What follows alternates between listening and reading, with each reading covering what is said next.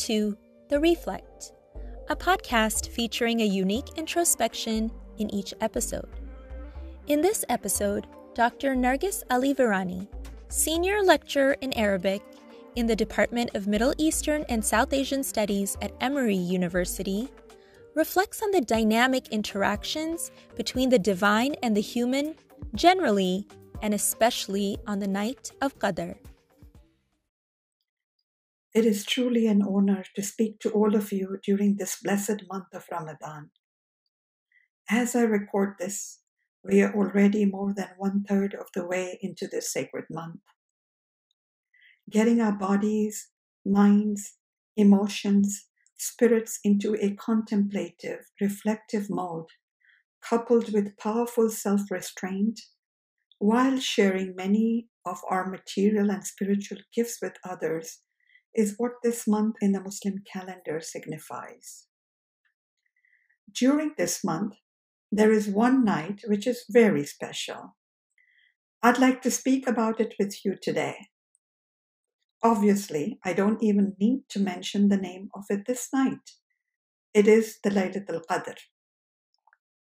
Clearly, each one of us has our own thoughts, reflections, experiences with this night, which colors how we anticipate this night and prepare for it.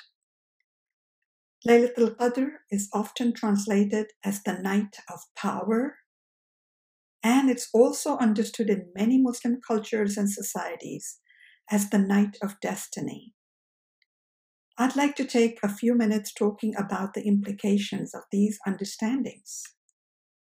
The first thing that we know about this night, based on the Prophet, sallallahu alaihi wa alihi wasallam, his personal testimony through his preserved hadiths is that it is the very night on which the first verses of the Quran were revealed to him.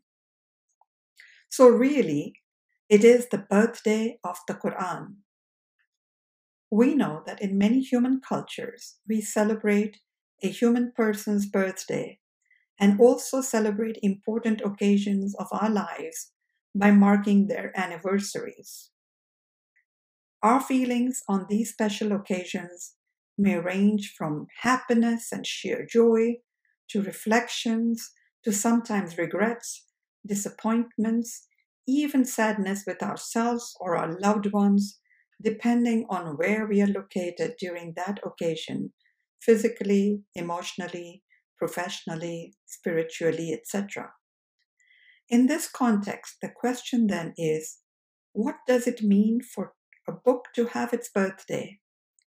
And not any ordinary book, but a book which is held by billions of us Muslims as a book of revelations, a divine book. What does it mean for a divine book to have its birthday? And what does it mean for us believers to commemorate and celebrate that? This night is also interpreted, understood, and practiced as the night of destiny. Qadr can also mean destiny. And what does that mean? That too is entirely open to each one of us to interpret.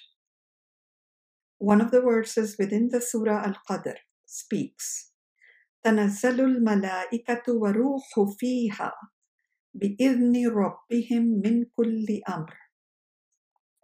On this night, angels and good spirits descend with the permission of their sustainer, nurturer, to fulfill all matters or affairs.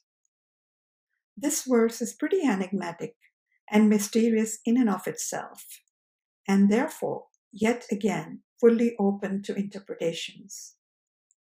A good majority of Muslims have interpreted fulfilling all matters as being that night in which one's destiny is written, which in Arabic is called maktub. One often finds that people in varied cultures may point out the lines on the palms of their hands or touch their forehead and say, Oh, that's maktub. In some other languages familiar to us, the gesture may be accompanied by the word nasib. Oh, that was in my nasib, or that's in my nasib. This idea of destiny is quite potent on this night with the added notion and comfort that the human person is not alone on this meaningful and consequential night, but that God sends down angels and good spirits to, as it were, fortify us human beings, whilst we sit in prayer and repentance and in asking and in supplicating, in expressing our aspirations for what we would like our and our loved ones next year or next set of years or life to look like, and how, with divine help and protection, it is possible to achieve that.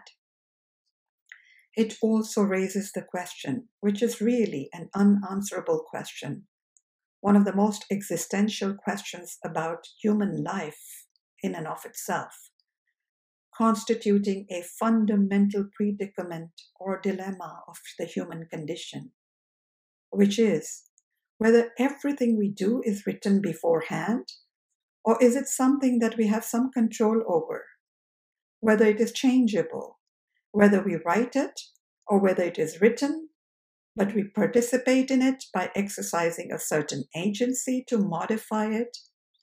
Those are questions that come to mind as I prepare for this night.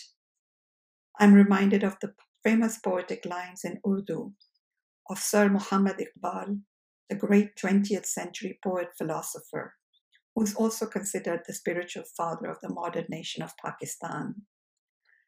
खुदी को कर बुलंद इतना कि हर तकदीर से पहले खुदा बंदे से खुद पूछे बता तेरी रजा क्या है Raise yourself to such heights that before writing your destiny, God turns to you and asks, Tell me, what will make you happy? Therefore, I think the power of this night is also highly intertwined with the dynamic interaction between the human agency, the divine power, and help and protection it provides. I hope to elaborate upon some of the points I have made here during the night of Qadr, inshallah. May it be a night for each one of us of profound spiritual satisfaction in our attempts to connect with our nurturer and sustainer, our Rabbal Alameen. Ameen.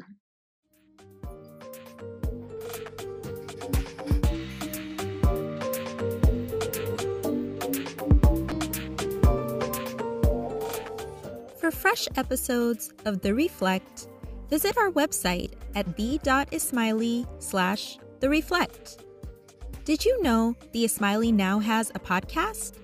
You can find this series along with much more by searching for the Ismaili Podcast on all major podcast platforms, including Spotify, Google Podcasts, and Apple Podcasts. Just subscribe for new episodes.